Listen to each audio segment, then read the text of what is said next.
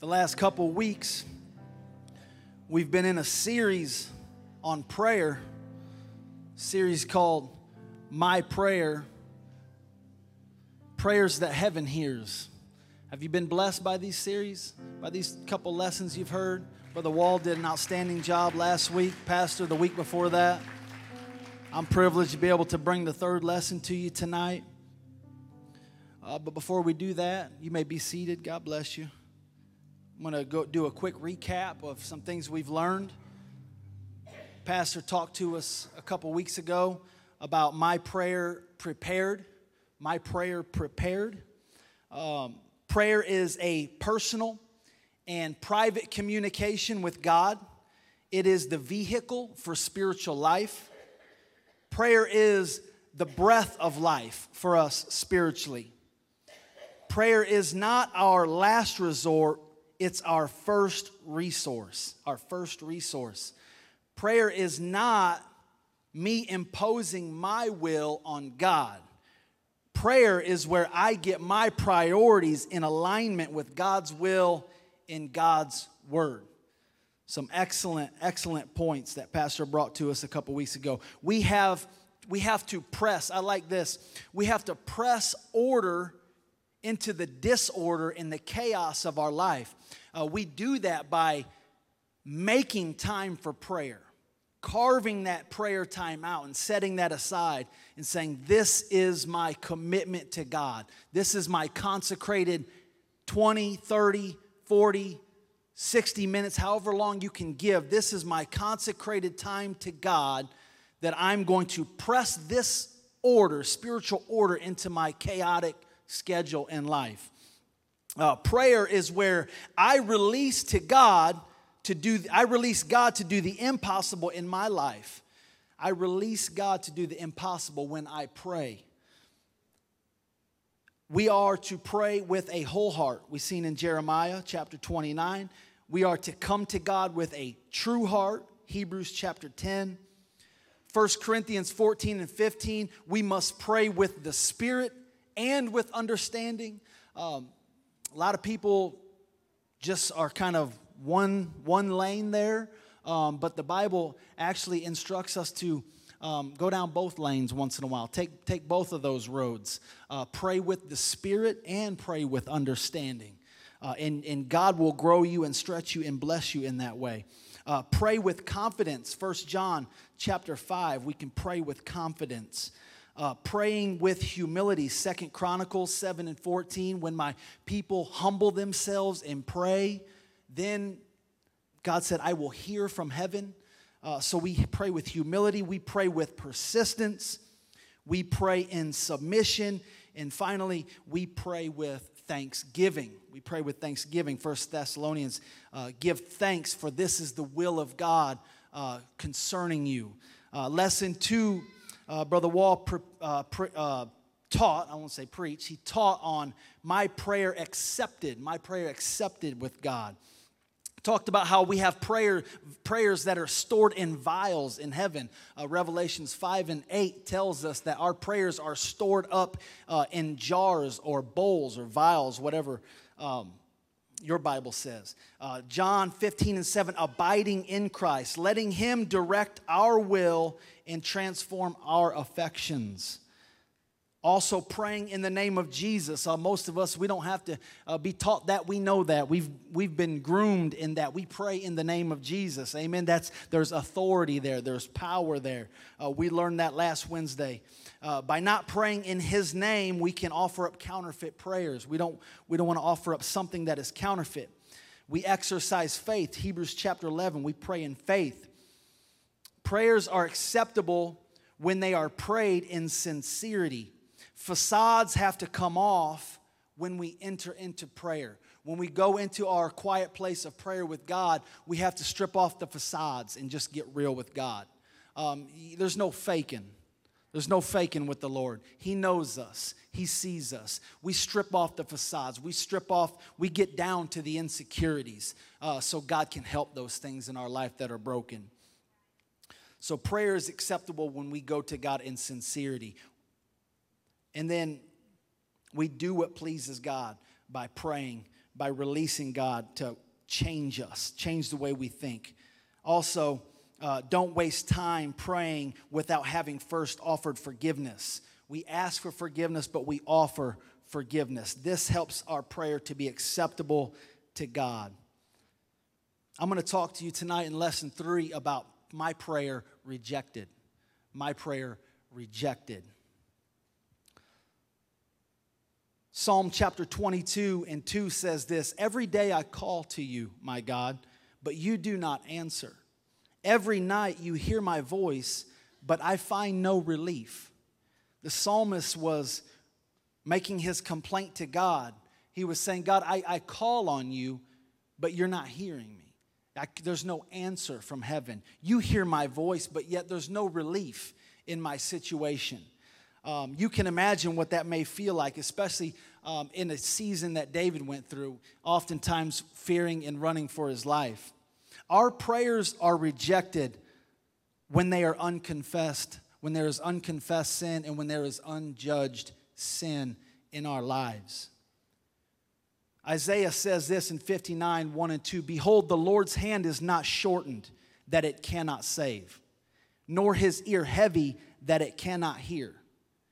So, what the prophet is saying, he's saying, yes, he has the ability to deliver you, and he can hear you when you call to him, but there's a reason why you're not getting the response from heaven. He said, Your iniquities have separated you from your God, and your sins have hidden his face from you, that he will not hear you unconfessed and unjudged sin will cause our prayers to be rejected by God. Sin separates us from God because God is holy. He is separate from sin. God will not receive sin. Now, He does receive sinners, but He does not receive the sin in their life. This is where people mistake grace. Uh, Grace is not permission to approach God and expect Him to receive us and keep the sin in our life. Um, God says, I will receive you, but you have to leave the sin behind. I can't take, I will take the sinner, but I'm not taking the sin. You can come as you are, but you cannot stay as you were. God expects us to change. God will receive you, but He will not receive your sin. Having sin in our life that is not confessed, repented of, and judged by God will cause us to have a, a gap in our prayer life that will not reach God. If we want accepted prayers, we must acknowledge that we are sinners and that we need God's grace. To push our way into the presence of God without confession or regard for our sin is to be inconsiderate of God's holiness and ignorant of our unrighteousness. We cannot press our way into his presence and just demand that he hear us and answer us. There is a process. You would never press your way into the president's Oval Office. You would never be able to press your way in, into government offices, certain places. You just cannot do that. Why would it be any different to approach God that way? We come humbly before God, confessing, Lord, I have sin. I need to be forgiven. Sin must be dealt with. God and man must deal with the sin before our prayers can be effective. Sin requires confession to God, and sin requires judgment from God. And I heard a preacher say this not long ago sin actually cries out to God to be judged. Uh, when the angels heard the cry of Sodom, they said, For the sin, the cry of Sodom's sin has come up to my ears. And God came down to judge that city. Their sin actually cries out to God for judgment, it must be dealt with. Therefore, we must cry out to God for mercy, confessing our sins. Psalm 66 and 18 says, I had, if I had not confessed my sin in my heart, the Lord would not have listened. If we are expecting our prayers to have prosper, to prosper with God, we must first confess anything that is sin before God. In the Old Testament form of worship, as the priests made their way into the tabernacle, they were first confronted by a massive bronze altar where sacrifice for sin had to be made before they could go any further. We must always visit our sin altar before we attempt to move into that holy place of communion with God. I've heard it put this way the bronze altar was two to three times bigger or larger than the covenant, the Ark of the Covenant, if you know anything about the two. And I, I, for lack of time, I can't get into great detail with that. All too often, this preacher said this we want great big arks, but we want little bitty altars. But in the Old Testament form of worship, they had a great big altar and they had just a small ark. That's how it is. That's God's design for us. We cannot bypass the altar in our life for sin and expect to get to that holy place where the ark is. We've got to spend time at the altar confessing sin, getting our sin out of our life, and getting our heart rights with God so that we can have that close communion in that intimate relationship in the holy presence of God. First John 1 and 8 through 9 says this If we say that we have no sin, hear this, we deceive ourselves, and the truth is not in us. If we confess our sins, He is faithful and just to forgive us our sins and to cleanse us from all unrighteousness. But there comes a moment of admission of saying, I have sin in my life. I am not perfect. I am not righteous. God, I need your righteousness. I need your holiness. I need your mercy. Proverbs 28 and 13 tells us, He who covers his sin will not prosper, but whosoever confesses and forsakes them, he will have mercy. He will have mercy. Uh, took pulled this from my notes. Pastor uh, made this comment some time ago. I, I felt the need to write that down. Shame will tell you to cover your sins. God tells you to confess your sins. Shame will cause you to cover these things. God says, confess them so that we can get them out of the way. God sees us, He sees the depths of our hearts. He knows us intimately. Nothing is hid from God. As we just mentioned in our preview earlier, we have to just take off the facades when it comes to God and say, Lord, you know me. There's no hiding the things that are here in my life, in my heart. Help me deal with these things. Let me get these things out of me. It would behoove us to confess anything that we can think of and ask for God's mercy so that our prayers will have an effect. Psalms 24 and 3 through 5 says, Who shall ascend into the hill of the Lord? And who shall stand in his holy place? He that hath clean hands and a pure heart who hath not lifted up his soul unto vanity, nor sworn deceitfully, he shall receive the blessing from the Lord and righteousness from the God of his salvation. Next, our prayers are rejected when we pray with unbelief. James 1 and 6 says, But let him ask in faith with no doubting, for he who doubts is like a wave of the sea driven and tossed by the wind driven and tossed by the wind. So there's this element of doubt that can take over our minds when we're in prayer. Maybe uh, you didn't get the answer you were looking for, or maybe the situation didn't work out the way that you thought it would work out, or maybe God has delayed in, in his answer for whatever it is you've prayed about and the devil comes in and he tries to beat us with doubt and say God does not care and God is not listening and God is God is not concerned about your problems. And we allow these doubtful thoughts to fester in our mind. And some people have prayed about the situation for years and they've allowed doubt to dominate their thoughts. So they just go through the motions of saying the prayers but not believing the prayers we have to pray in faith, believing that God will answer according to his perfect will. These prayers of doubt are like they're ineffective prayers. They they they're wanting prayers. They're even offensive prayers. If I can say that, that's a bold statement. Uh, doubtful prayers are offensive prayers to God because God knows who He is and God knows His abilities. God knows what He is capable of. So when we pray in doubt, we're not seeing God for who He is and we're not seeing God for what He is capable of. And it offends His nature because He who spoke the world into existence can, can answer and make a way in a moment. But when we come to Him in doubt, it limits Him. It limits Him. Uh, Jesus went to certain places and was only to do able to do just a few miracles because of their unbelief. Because of their unbelief, they frustrated him. They even tied his hands in his miracles. When we pray in doubt, we pray beggars' prayers. We pray with wishful thinking. Matthew 21 and 22 says, And all things, all things whatsoever you ask in prayer, believing you shall receive. So if we receive because we pray in faith, then it's conceivable that if we pray in doubt, then the Lord will reject our prayers.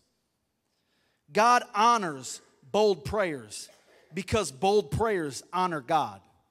When we pray, let us pray in faith that our prayers will be acceptable and not rejected by God. Believe God. You know, faith is a choice, faith is not always a feeling.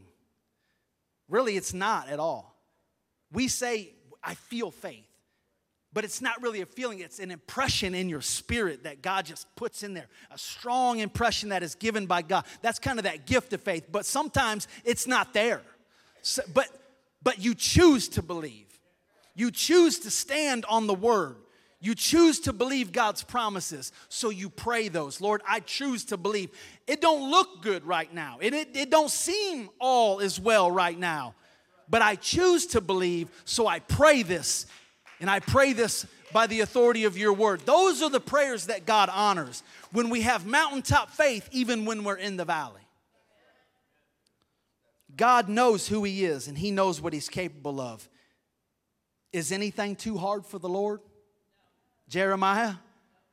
Now, what we just heard last Sunday is anything too hard for the Lord? Nothing is too hard for the Lord. Hebrews 11 and 6 says, But without faith it is impossible to please him. For he that cometh to God must believe that he is, fill in that blank, and he is a rewarder of them that diligently seek him.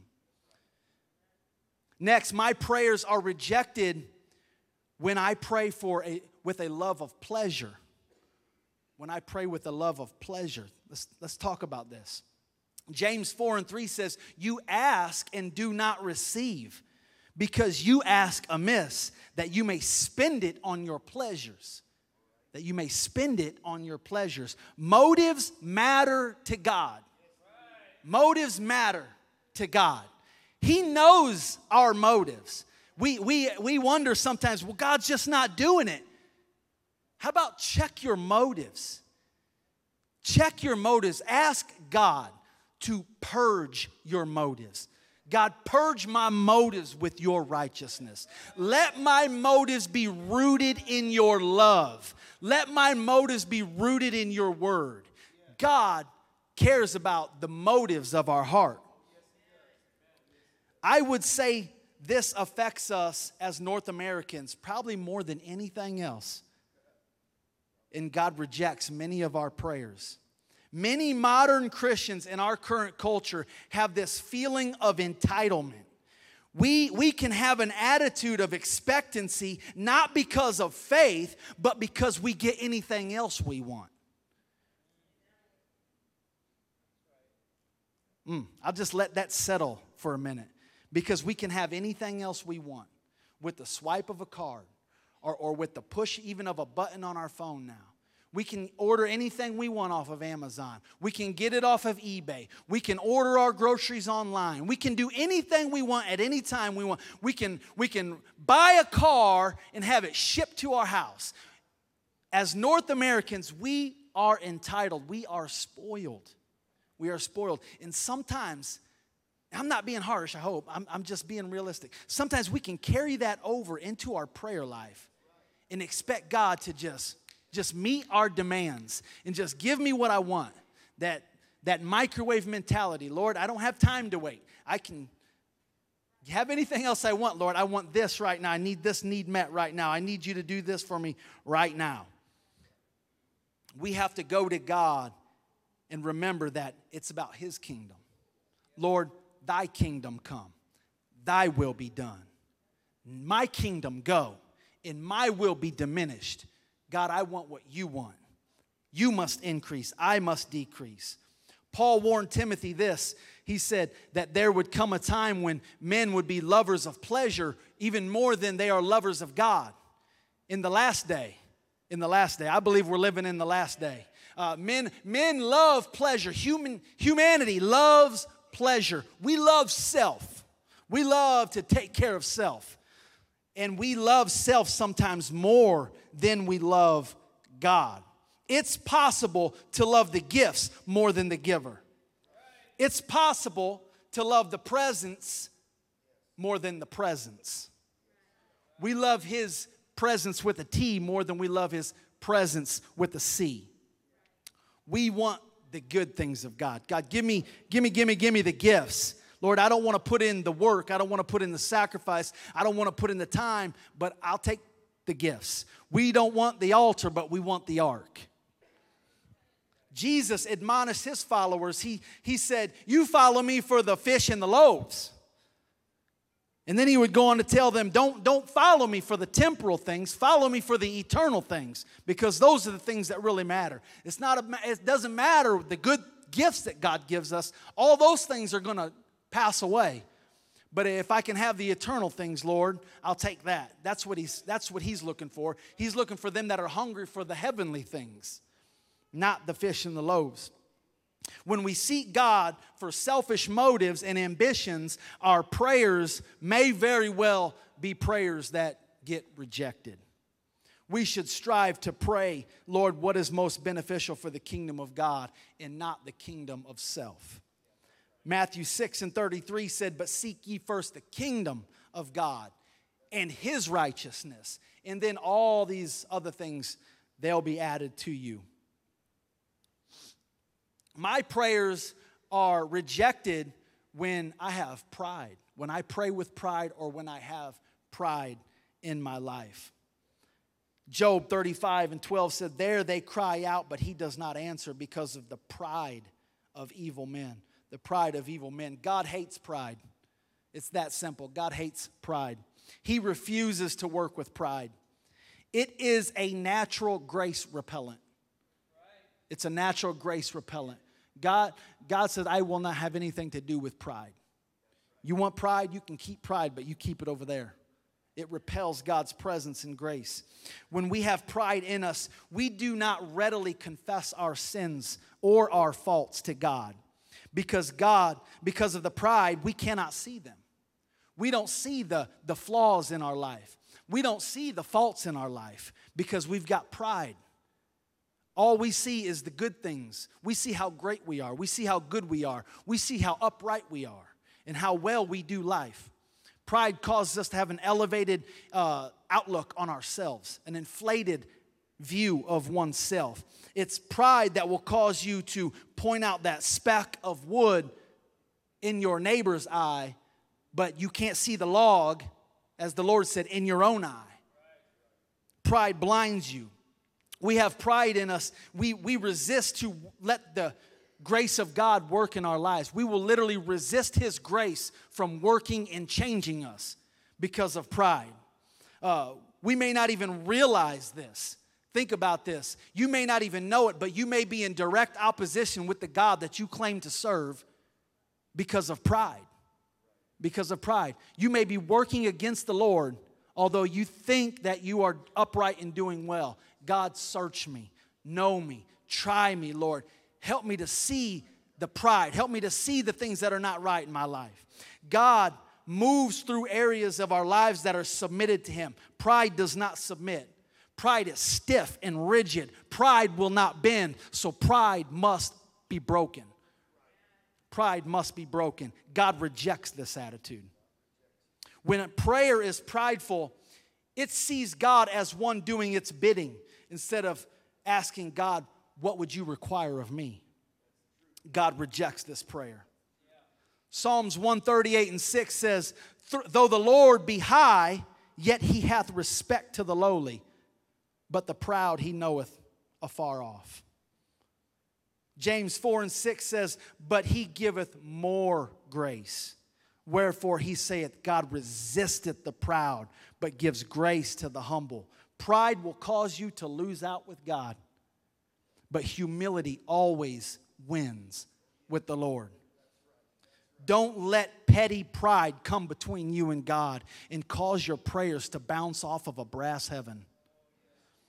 My prayers are rejected when I have pride. My prayers are rejected when I have indifference in my heart, when I have indifference in my life. Then he said, Take the arrows. So he took them. 2 Kings 13, 18, and 19. And he said to the king of Israel, Strike the ground. So he struck the ground three times and stopped. And the man of God was angry with him. And he said, You should have struck the ground five or six times. This is a unique story. This was uh, Elisha, his, his dying words to the king of Israel. He said, Take your bow and arrow and shoot it out the window. And so he took it and he shot one out the window. And he said, The arrow of the Lord's deliverance against the Assyrians.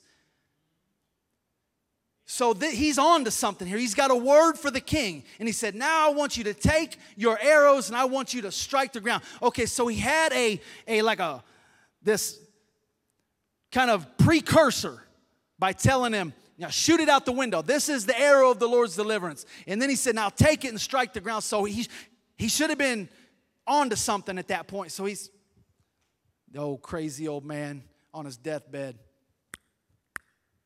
three times and he angered the prophet. He said, You should have struck the ground. You knew that this was the arrow of the Lord. I told you what these were.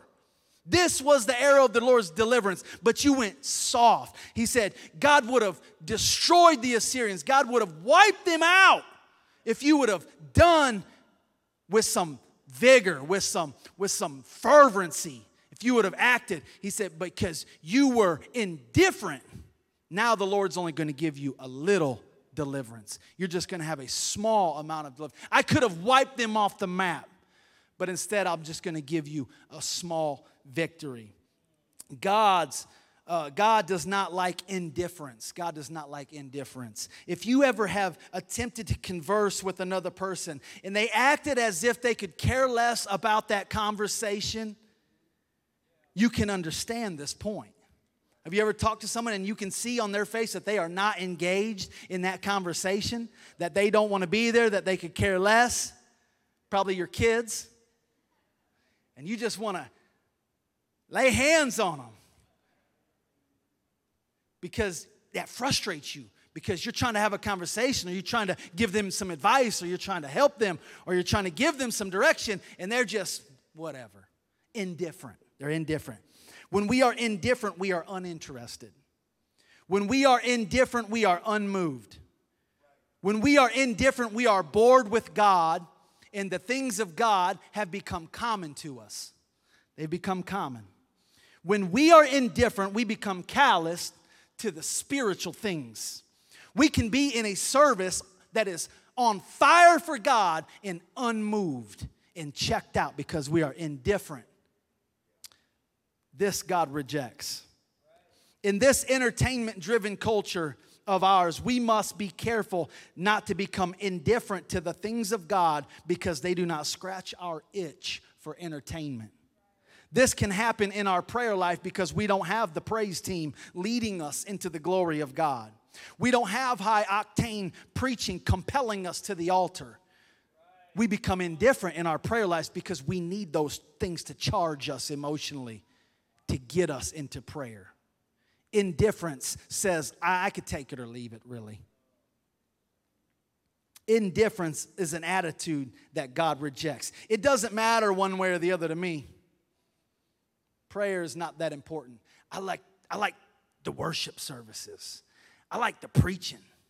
I like the, the atmosphere of a good Sunday service. Wednesdays don't really do it for me. It's too boring. I, I don't do teaching. God is interested in having a relationship with those that desire His presence, that desire the deep things of God. When we come to Him in prayer, it is essential that we, we are intentional about digging down deep and finding within us a desire that says, God, I want you. I want this. I need you.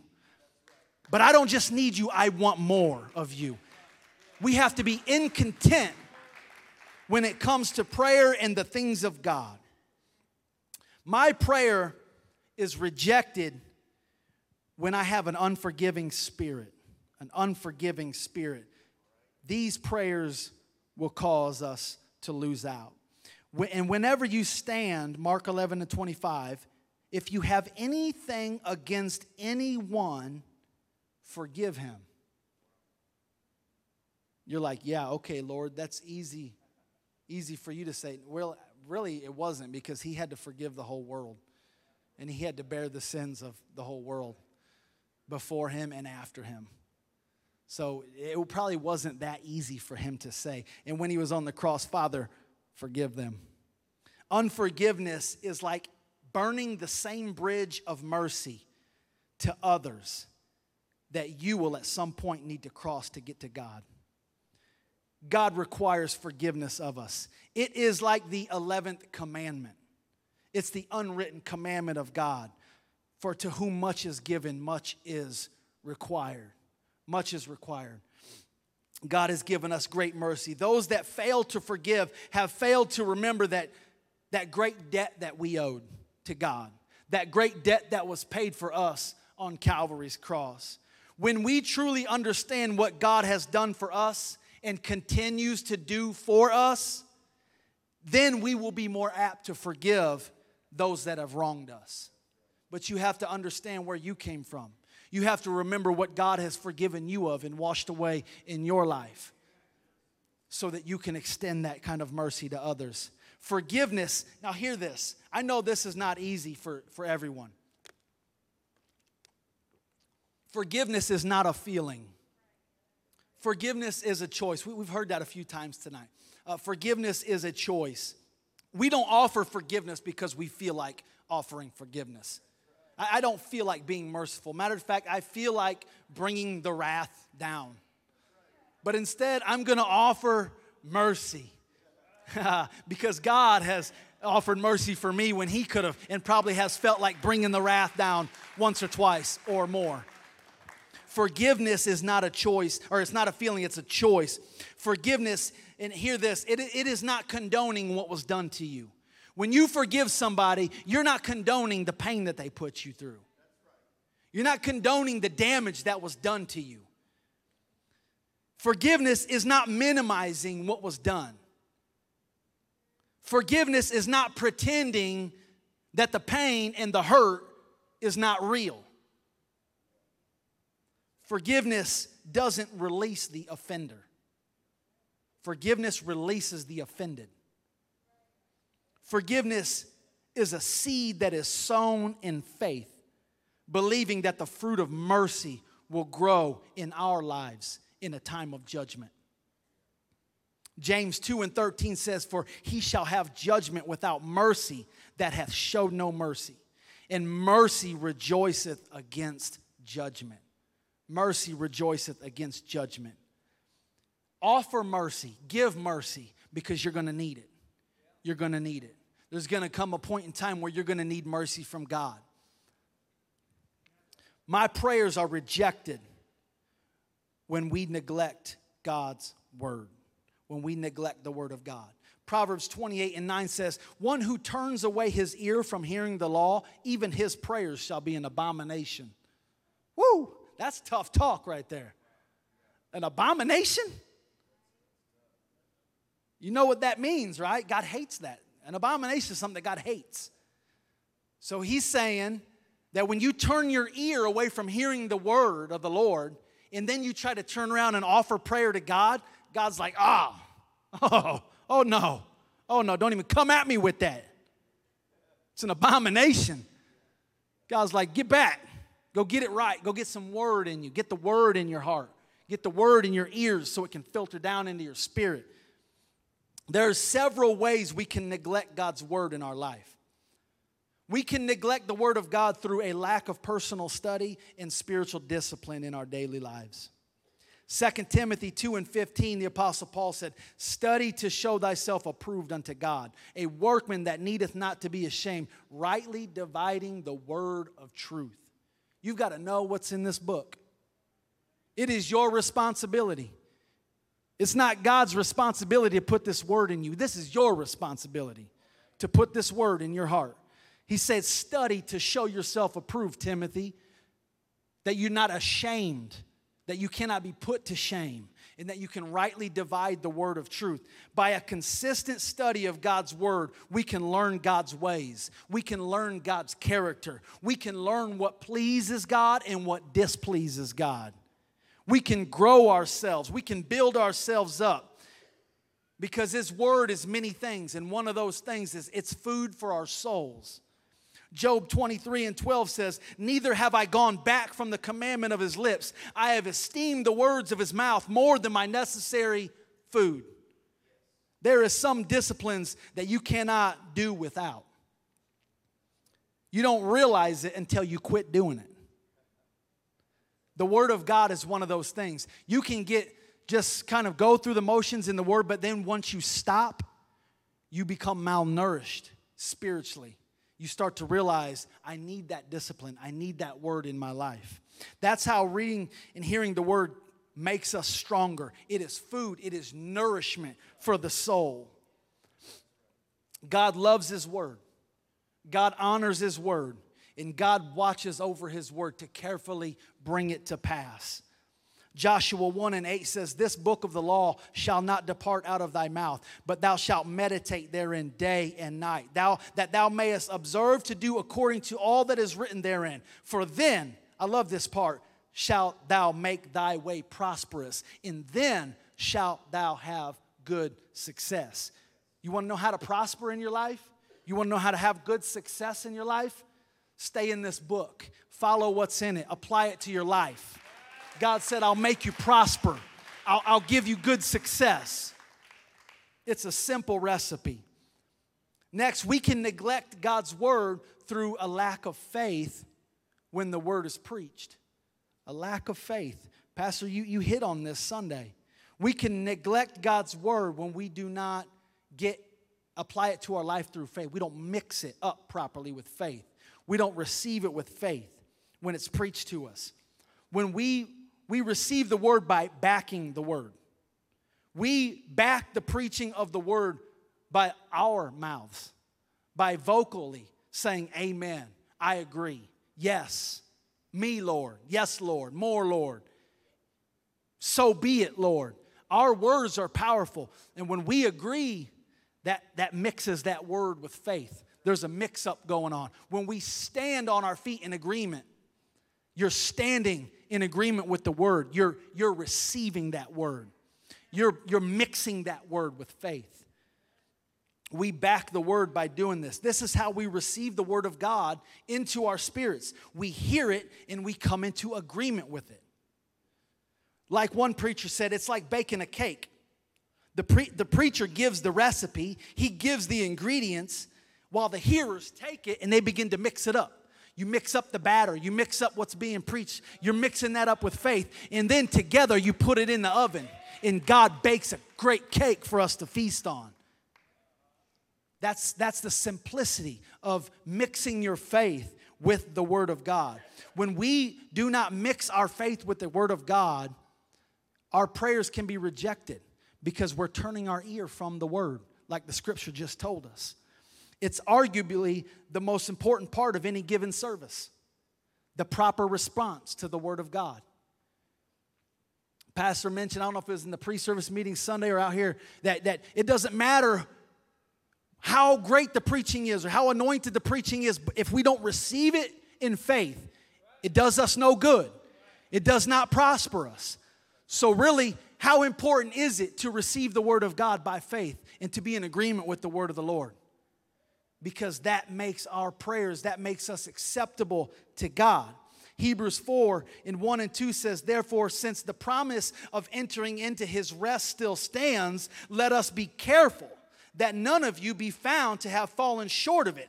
For we also have the good news proclaimed to us, just as they did. But the message that they heard was of no value to them because they did not share the faith with it of those that obeyed. There were them that obeyed and them that did not, and some lost out on the promises of God. We can neglect God's word by not maintaining a teachable spirit not maintaining a teachable spirit. The teaching of God's word is meant to challenge us, it's meant to correct us so that He can stretch us from what we are currently to who He has designed us to be purposefully. God's word is to help us get from point A to point B. But if we do not maintain a teachable spirit, we'll always remain at point A. Because you can't tell me nothing, preacher. I've got this under control. I know how to live my life. Don't try to give me correction. You can give me the good stuff. You can throw some candy and give me something to shout around, but don't give me correction. But correction is how we grow. The word corrects us, the word challenges us. Just as the clay is in the hands of the potter, God desires us to be moldable and pliable in his hands. This is possible by maintaining a right spirit and a teachable spirit. A teachable spirit. There is probably nothing more frustrating to a teacher, a preacher, a pastor, a leader than somebody who does not have a teachable spirit. Now, you cannot help them. You cannot help that person. They are bound for destruction because they will not receive the correction and the teaching. We must maintain a teachable spirit. When we attempt to pray to God after neglecting His word, it is possible that we may actually offend God. Because what we were essentially doing is telling God, I don't really want to hear what you have to say, but I want you to hear what I have to say. God rejects these prayers. Imagine having a conversation with someone that doesn't want to hear a word you have to say, but wants you to hang on every detail when they start talking. It's frustrating. God understands this, and God rejects this. What would be beneficial for us is to open our lips, open our ears before we open our lips. Let us hear the word. Let us receive the word. I, I seen it put this way God's given you two ears and one mouth. so you should listen twice as much as you speak. Let us open our ears to the word of God before we open our mouth in prayer so that we're acceptable and pleasing to God. When we know God's word, we'll know how to pray. And I'm closing if anybody's on the keys tonight. When we know God's word, we'll know how to pray. We'll know what will be rejected. We'll know what will be accepted. We cannot neglect God's word and expect God to answer our prayers or even hear our prayers. God is expecting us to ingest His Word, to take His Word in through reading and study. God is expecting us to take His Word in through preaching and teaching. But if you cannot do these things, then you cannot expect God to hear you when you call. There is a process. There is a process to being acceptable to God or rejected by God. I don't know about you, but I want God to hear when I call. I want God to hear when I pray. I want God to be pleased when I pray. David said, Lord, let, let the prayer of my lips, let the praise of my, my lips be acceptable as, as the evening sacrifice. Lord, I want you to hear me when I call out to you. God, I, I heard a story just last Sunday by one of our brethren how he, he didn't even have a chance to hardly pray and call out to the name of the Lord, and, and God saved him from a situation. Well, that happens for a reason. That happens because uh, of the good prayers and the acceptable prayers that have already taken place in our life. When, we, when our prayers are accepted and they are right with God, then the short prayers matter even more. When we don't have time to get into a, a 20 or 30 or 40 minute prayer, when we only have time to yell out the name of Jesus.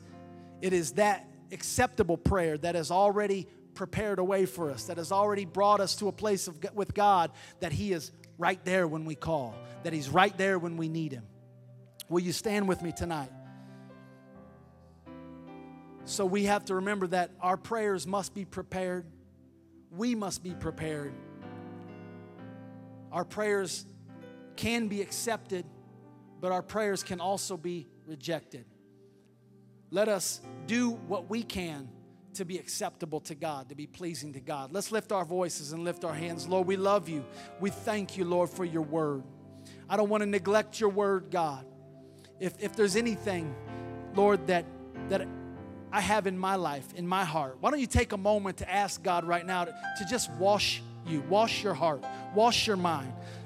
Lord, if there's anything, God, any ought in my heart, any offense in my life, anything I've harbored, any resent, God, anything I've held on to, Lord, I release that to you right now, God. I release any bitterness. I release any hardness or harshness, God. Any resent, Lord. I release these things to you, God. I give them over into your hands. Lord, I pray for your mercy. I pray, God, for your grace to be applied right now, Lord, to every heart in this place, to every mind in this place. Lord, let there be a washing. Let there be a renewing that would take place. Lord, a washing of the word and a washing of the blood that you shed for us, God. We pray, Lord, in the name of Jesus, that our prayers may be acceptable, God, that our prayers and our voices may be heard and pleasing to God. In Jesus' name, in Jesus' name.